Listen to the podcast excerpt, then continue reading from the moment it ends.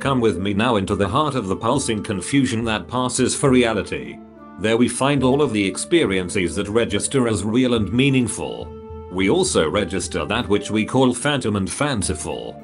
It is a cauldron of real and not real, possible and not possible, and what we determine to be reality and the other. It's the other on which we are focusing.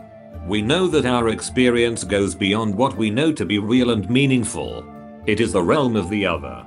But how do we distinguish and what are the distinctions? We want to believe that the real is that which we see but we nonetheless invasion that which we know to be of the other. We want to believe what we hear and don't want our ears to mislead, but even so, we hear sounds and voices that can only be from the other. The other appears to us and intrudes as sound, but still we believe in the real but not the other. The other may come to us through taste, touch, or smell, but we still persist in believing that we can know it is of the other and not of reality. We like to conclude that real is what our senses tell us is real, but experience tells us that our senses provide a somewhat imperfect set of instruments for knowing the real from the other.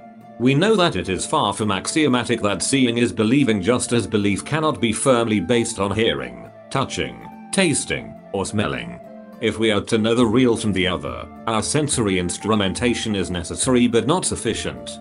Then what is the non-sensory capacity that supplements and corrects the reality distortion that would come through exclusive reliance on our senses?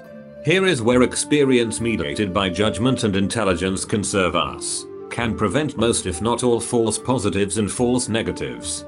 This internal capacity has the potential to protect us from the mistakes of our senses, protect us from believing that things are real which are not, thinking that things are illusions that are in fact real, this capacity is no more useful than when we need to distinguish between truthful and valid news and information on the one hand and fake news and misinformation on the other hand. It is for each of us our built-in BS detector. This BS detector is there for each of us but frequently ignored and even more often just turned off. What to do? Be sure that your BS detector is turned on and working correctly. Once you have assured that your BS detector is fully operative, run everything you see and hear through your personal BS detector before ever considering anything to be true or real.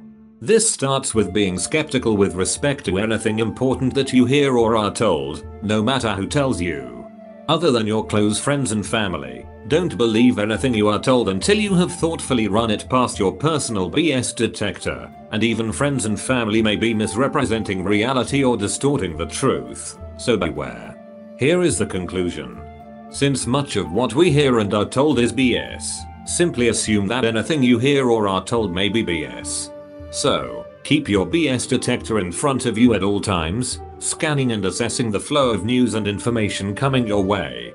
It is the least you should do and, when you get down to it, it is the only protection we have from lies and damn lies that seek to overwhelm us.